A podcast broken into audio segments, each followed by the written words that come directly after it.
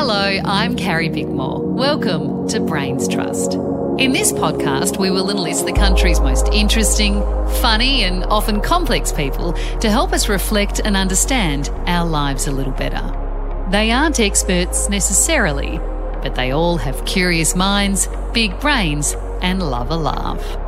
This Brains Trust of well known Australians has been gathered together by journalist and producer Chris Walker. Hi, Carrie. Who are we here from, Chris? I've spoken to people that I admire, people that I care about, and people that I work with. I'm Chris Brown. I'm a, uh, a veterinarian. My name's Adam Briggs. I'm a Yorta Yorta man. I'm Ronny Chieng. I'm a stand up comedian. Uh, my name's Annabel Crabb. I'm Waleed Aly. Hello, I'm Kitty Flanagan. My name's Hamish Blake. I am a first year apprentice homeschool teacher. Each episode will move between these awesome guests, like an eavesdrop on the ultimate conversation.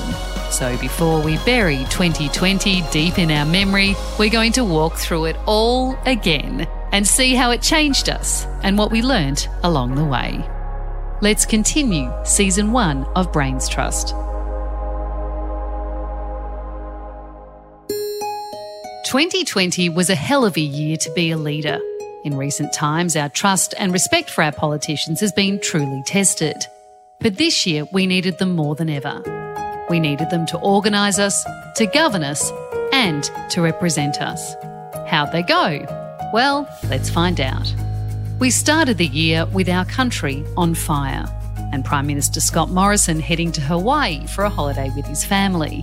Hamish Blake felt the optics of his family escape weren't great. Yeah, that was that was an interesting one. Um, who am I to say? Like, who knows? I mean, I don't know what his I don't know what his schedule was like before that, and he might have it might have been four years without taking a break, and he just penciled it it's in. It's just funny that it's Hawaii though. Like Hawaii to me, just it's the ultimate escapism holiday because it's like Hawaiian shirts and like yeah, it is one of the holidays you go to that's essentially has a fancy dress element. So it's like. That's probably yeah the biggest backfire. If he was like cosplaying or something, even worse. If it like if it was like if he you know, and he's allowed to do what he wants in his private time. But if he was like a furry or something, and he was at a convention and he was like, dressed as a teddy bear, that would be.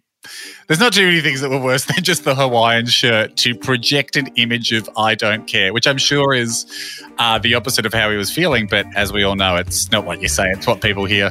Annabel Crabb thinks that image will haunt the PM for a while to come it's it's the sort of dominant image, isn't it? That one of him with a kind of garland on his head. I mean, you do get images that become permanent, and I don't know quite what the chemistry of them is, but sometimes you just get images that stick. You know, like Alexander Downer and the fishnets, for instance. Mm. I think that the old um, Hawaiian shirt and the lei w- will become his permanent image, even though you know, it was really quite a short period of time. But as I said, like it, it was the the office kind of not confirming where he was that meant that when the reveal came, it was through a news organization, you know, um, and that's the very worst way to be sort of exposed when you've you've you haven't been entirely straightforward, um, and so that became really imprinted, I think, in people's brains. It really just focused attention, I think, on um, you know, this national sense of uncertainty and fear about, you know, what, what's going on. And I think that the prime minister at that point didn't seem like a massively reassuring figure. Um, but you know, it, it, that will also go on, I think, to be a really definitive experience in the life of this prime minister as well, because you know, the next time a, a national crisis appeared, and geez, it wasn't very much later, he actually exhibited a really different demeanor, I think, and a different style of, of leadership. But so in some ways, the focus went off him fairly quickly and landed on the state premiers. Um, yeah, although, I mean, I think the most significant decision that he has taken in his whole prime ministership is the decision to form the national cabinet because, mm. you know, that was a pretty historically unusual thing to do. I mean, you're not talking about him just getting kind of liberal premiers together and caucusing with them. You're dealing with a group that is, you know, um, in which Labor is um, uh, more than half represented. So it was a pretty big call, really. Um, I mean, I think it's worked out. I, at the beginning, I thought this is really interesting, and will it lead to um, a preparedness to make some of the reforms to the federal system that um, have been bleedingly obvious and necessary for some time?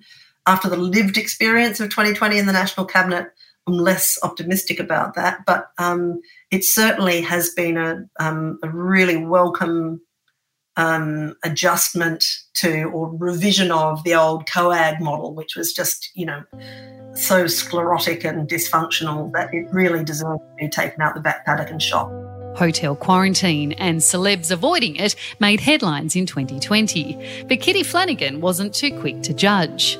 Because I just think when people kicked off about Nicole Kidman, Mm. And I just didn't see what the kickoff was about. She was paying for her own, so she wasn't costing the government money. She was paying for her own isolation. She was bringing a whole bunch of work to the country by doing this production out here. It just kind of annoys me that people. I agree. It's a. I think that's quite an Australian thing to kind of just want to have a go. And it's like, oh, but then you'd be annoyed if she filmed it somewhere else. Like she did the right thing. She brought it home, said, I'll film it here.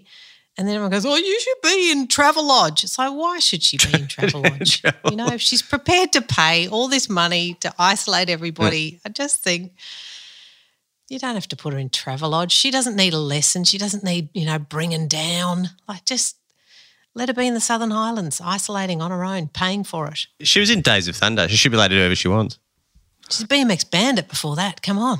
Do you feel like whenever something big happens, governments are always caught on the hop? Like we know enough to know that epidemics and pandemics are a predictable enough event, but it always feels like governments are caught a bit surprised. Well, I feel like when we all watched that film Contagion, it's like, okay, well, we all were told exactly what was going to happen, and yet we've all gone, oh my God, surprise. And yet that film, that us. is exactly what just happened. It's like, why did we?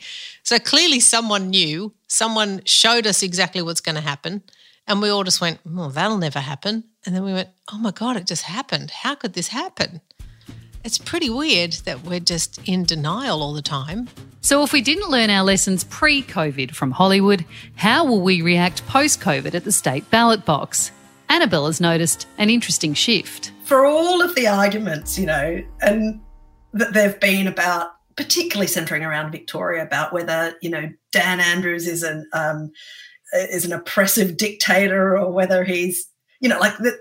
That has been the main source of partisan dispute in this year, right? Like, what do you think of Dan Andrews? Is he a dictator or is he a saint? Mhm. And people who don't even live anywhere near Melbourne have been probably the most exercised about this question.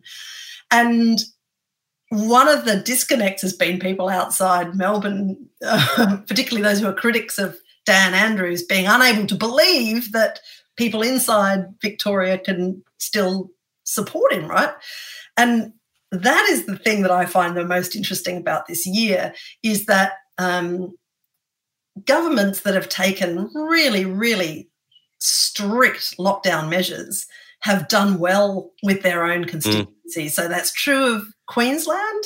Uh, it's certainly true in Western Australia, where Mark McGowan Yeah. is like more popular than Jesus Christ, and even is not even. I mean, hasn't had a. I mean, some. I mean, Jesus wasn't popular to everyone. I'm talking post uh, post mortem. You know, Yeah, right. posthumous popularity. Okay, you've, you've, I think, identified a possible chink in my analogy there. Thank you, Chris. But Yeah. I also think it's funny that nobody seems to be really attacking Western Australia for remaining locked forever in the way that. Um, that's weird. I don't understand that. well, I think no one wants to take on Western Australia. I mean, they've just bloody wanted to secede forever, and now they've managed to do it, and no one seems to be questioning that. Like even in the federal budget lockup, I remember watching Josh Frydenberg and Matthias Cormann talking about their presumptions about the reopening of the economy, and they're all like, "Yes, we'll be open. Everything will be open by Christmas." Hashtag, you know, star, except for Western Australia, which is allowed to stay shut forever, apparently. Anyway, isn't it interesting that people, constituents, seem to be responding to these sort of tough borders? And you know, hmm. the, the founding fathers of Australia were super clear about the necessity in the federation for trade between the states to be free and unencumbered. Like it's one of the most significant principles in the Constitution. And that's gone absolutely down the toilet this year because actually trade has not been in any way free uh, between the states because half of them have had lockdown borders. And you know what? People love it. People love that shit. Kitty is also interested to see how 2020 will impact our vote. I mean, I think Victoria will be interesting because I think, unfortunately, I think there'll be a knee jerk reaction. I hope there isn't, but I think everyone will go, oh, boo, Dan Andrews, he caused the virus.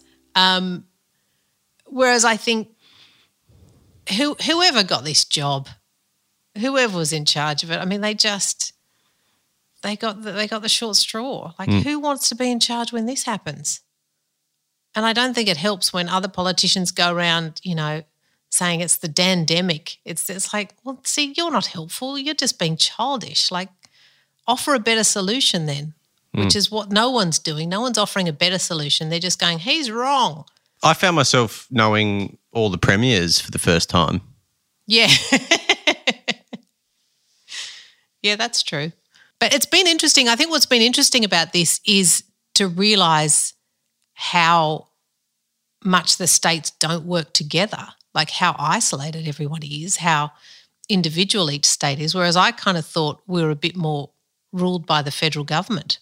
But yeah, it's really become apparent that it's a different rule for each state and the states are in charge. So we could effectively get rid of one level of government. Maybe we get rid of the federal government and just go with local and state. Yeah, because I feel like at a basic level, most people just sort of think there's the state government, but then the big bosses are the federals, and they come in when we. But as we've learned, that constitutionally, you know, they have fairly substantial power. Yeah, it's been surprising that, you know, Scott Morrison can't order anyone to open the border.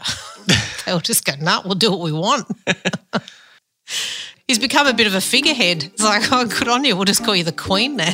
you don't really do anything. Queen Morrison.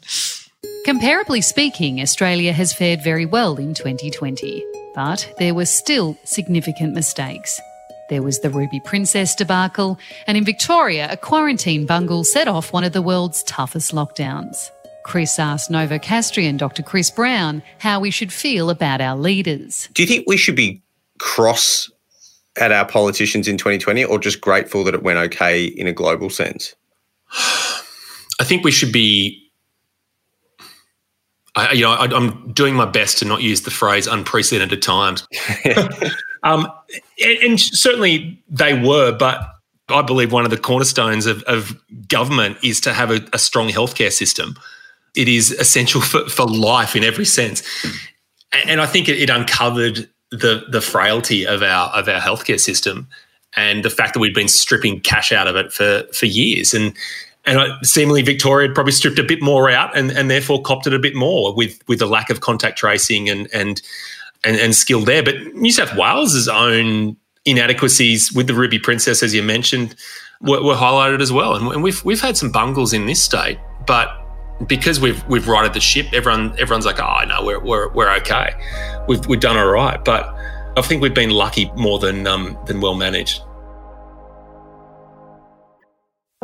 Chants of Black Lives Matter echoed through 2020 as a global protest movement gathered steam even in the face of a pandemic. The protest was sparked by a video showing the death of a black man, George Floyd. And for most of us, Ronny Chieng included, the vision of him being pinned under the knee of a white policeman in Minneapolis was confronting. I couldn't watch it. I watched, I think I saw a little bit of it, but I didn't see, I couldn't watch it till the end. It was horrific. It felt like it was like the end of America. Yeah, no, that's a good way to put it. I think it kind of, um, it kind of like provided this very real, raw, horrific incident on video that erased the shine of the American idea of like equality or um, it's very hard to defend a country when that's happening in it, you know, um, with no response. And also, it it kind of yeah, it's not the kind of thing you you're supposed to see in a in a, a div- sophisticated democracy that has equality and has, is a government of the people by the people. You know, Uh, so yeah, in a weird way, I mean that's a really good way to put it. Um, the other side of it is that that stuff has been happening for a long time now. There just wasn't a visceral video to kind of be a rally point, you know, a horrendous rally point for this. So in a way, it's like a lot of people already knew that, and there was this kind of very American like uh, veneer of respectability and you know th- this doesn't happen here and that so the video kind of removed that a little bit and kind of forced people to confront that issue Adam Briggs, a proud Indigenous man, did watch the George Floyd video. I watched the whole thing because, like, I didn't want to not give it that respect, you know, for him. And it wasn't easy. I think essentially, you know, when you can boil it down, it's like you're watching a person's last moments. He doesn't come back from consciousness after that. That's him. That's the that's where his story ends right there. And that's very sobering when you think about it like that.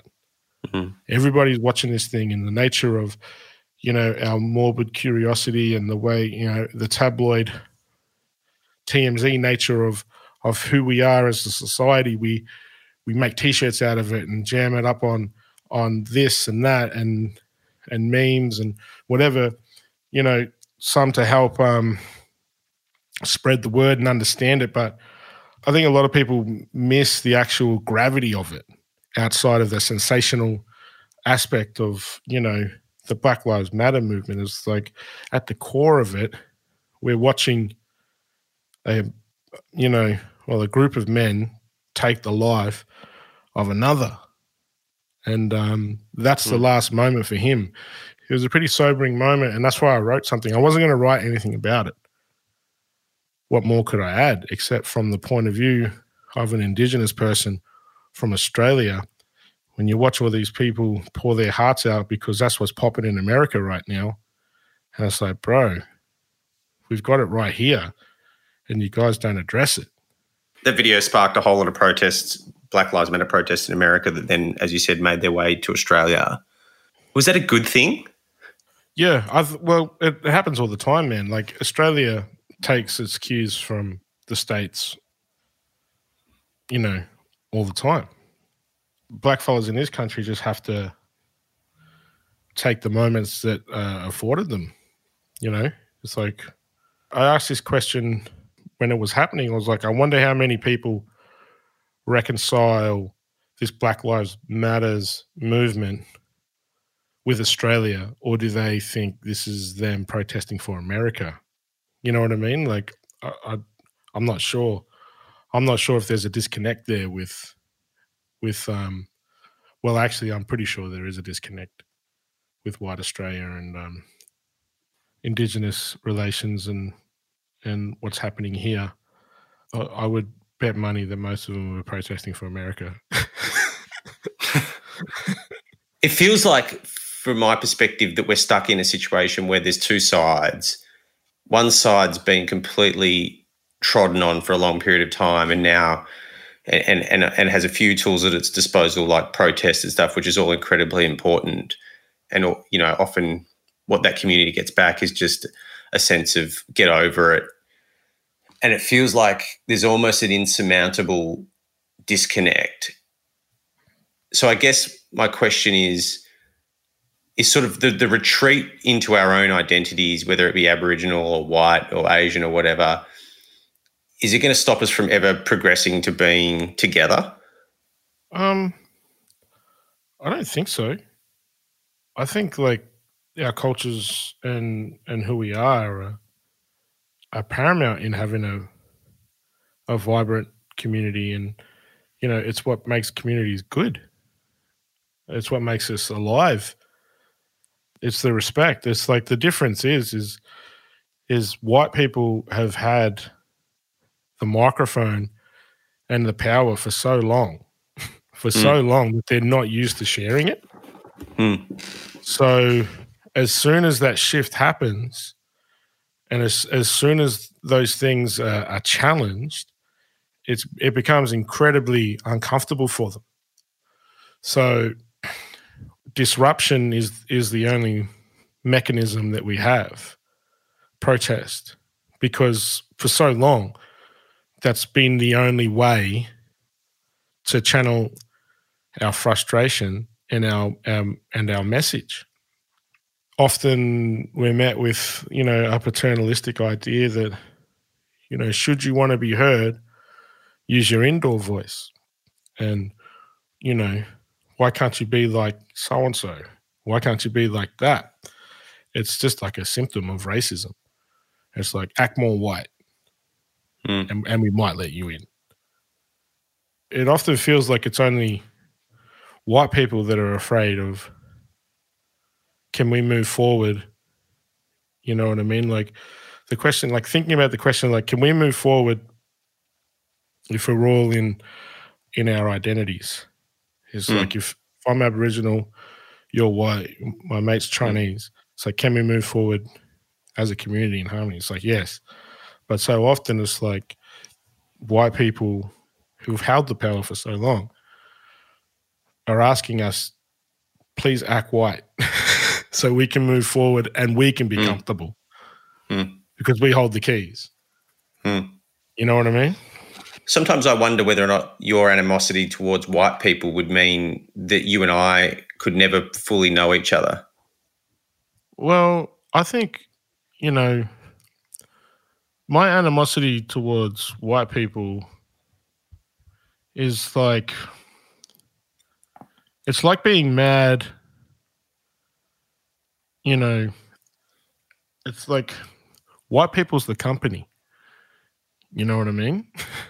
Hmm. It's it's the colony.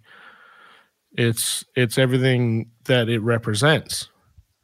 And I think the frustration with, you know, we know that that you and old mate down the road and the guy just walked past in the street, you know, probably didn't rape and murder anybody. Probably, you know.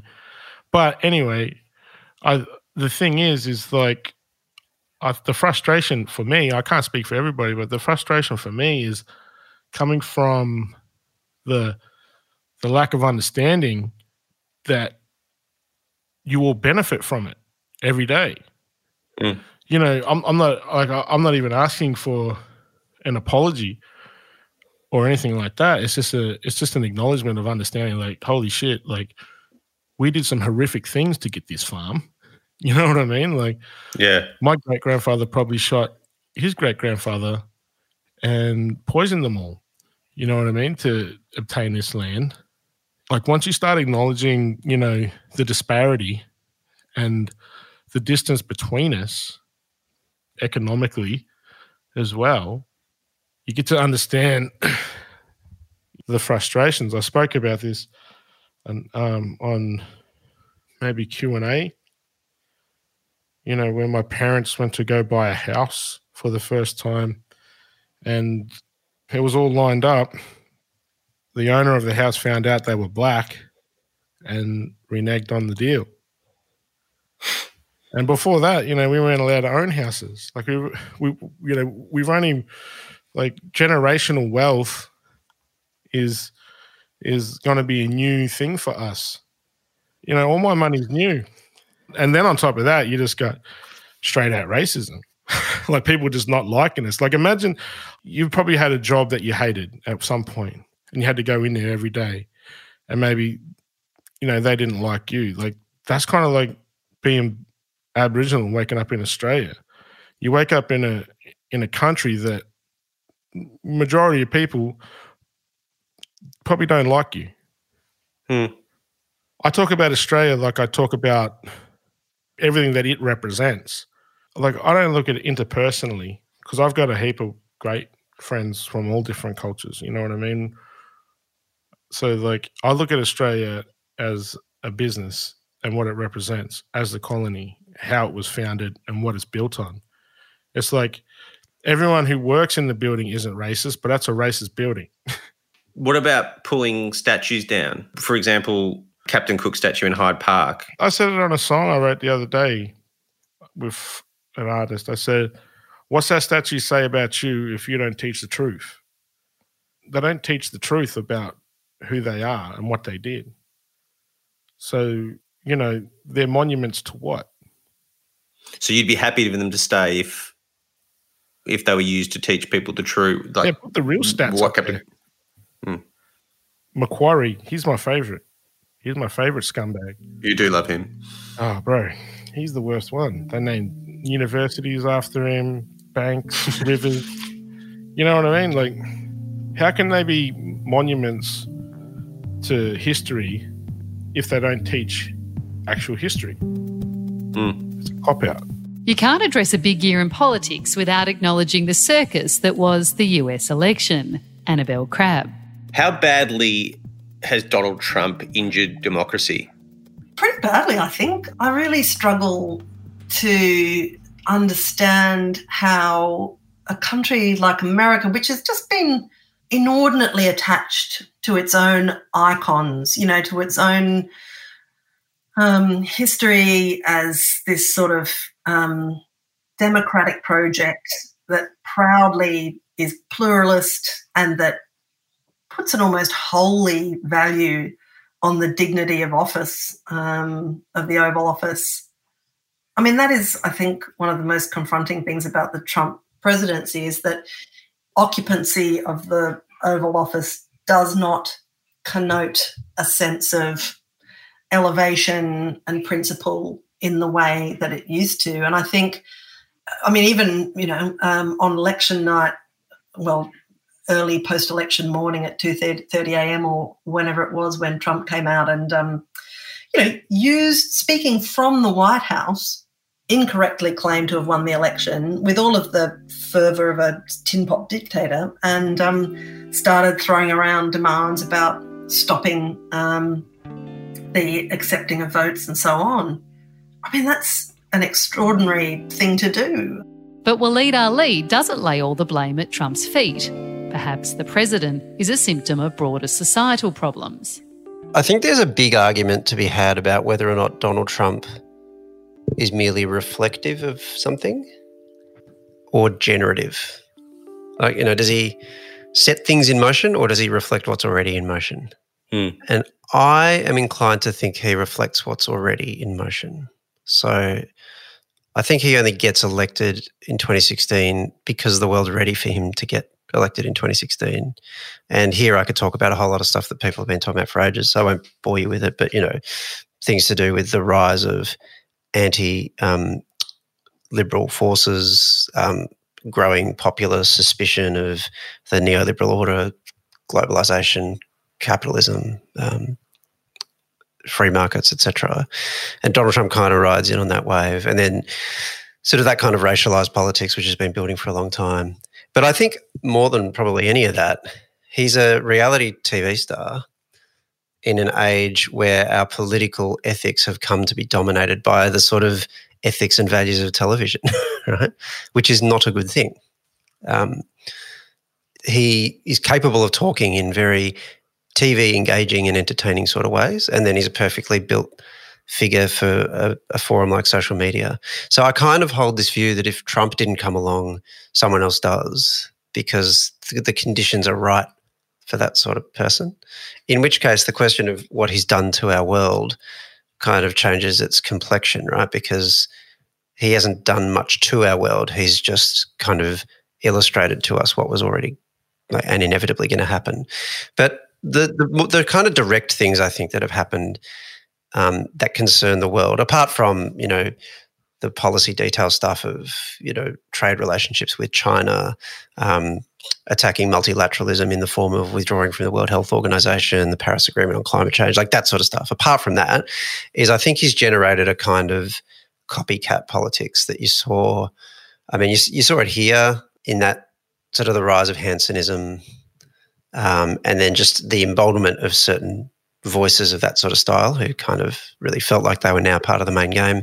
You see it in the sort of persistent presence of people like Nigel Farage um, and the rise of far right groups across Europe in, into mainstream politics and all that sort of thing. We should be clear that Europe has seen that before, very famously.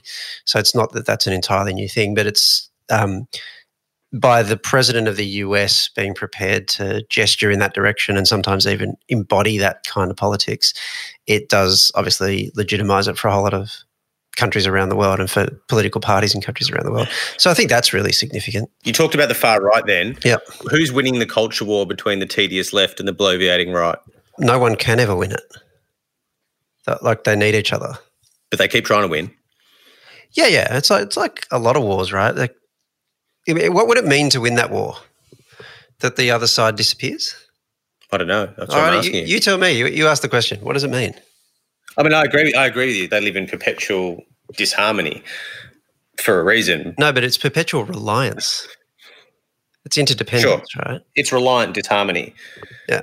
I mean, I think that's a very good answer. But the, but I think the second part to that question is that we continue to fight this exhausting war in the media and on social media and in our own minds, where there appears to be less and less ground for shared reality. So I think that's also one of Trump's legacies is that he's taken such spectacularly extreme rhetorical positions that he's raided the middle ground. There's basically no middle ground left. It's very difficult to occupy a middle position because you can't really negotiate with what Trump's laying down.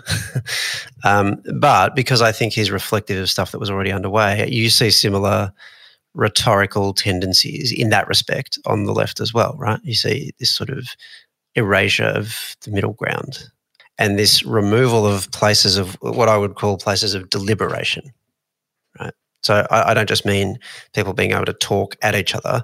I mean people being able to genuinely exchange ideas, engage, concede points, adopt points, um, subtly shift their positions, enrich each other through that exchange. That's kind of gone.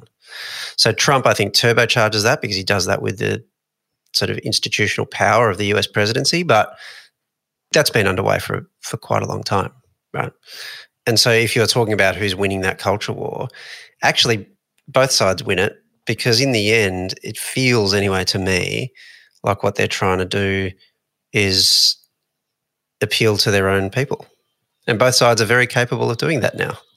And the other side of that culture war is really just raw material that you can use in order to satisfy yourself amongst your own support base. These are these are closed subcultures now, I think. And I think in that context, it's very hard to have democracy in sort of the full sense of that word. A bastion of America's democracy, and this podcast is that of free speech. So Chris posed an interesting question to Hamish Blake. Is everyone entitled to their opinion? I guess they are. But facts aren't opinions. That's why we feel a bit defenseless in the in the world of Trump and misinformation and looking at the US election at the moment, just going, Jesus, you can just say anything. Mm. And what Trump mastered was if you just keep the lies coming at such a pace, it's like it takes one second to say a lie, and it might even if it takes one minute to fact check it, like I will beat the opposition by a factor of 60 here as long as I keep the lies coming because no one will be able to get on top of them. So I guess because you can't cross that line of going, okay, well, actually, a bunch of people aren't entitled to their opinion because then that's a dictatorship. Because of that loophole, I guess you can just keep spurious information jetting out, and there's not enough time. Like, I, I think, like the the rest of the democratic world, I'm like, Trump's a maniac, and he's a scary thing. Even with that mindset, right? Like, I was in the car the other day, and I think it was yesterday. I hear this thing on the radio it's a piece of a Trump rally where he's going, I'm worried about I'm worried about these postal votes. He goes, they found 50,000 of them in a swamp. Just 50,000. and they found them in a swamp and and you know, that's what I'm worried about. No one's keeping a track on them. I was like, I know it's a lie. I like who's they? What swamp? No, they didn't.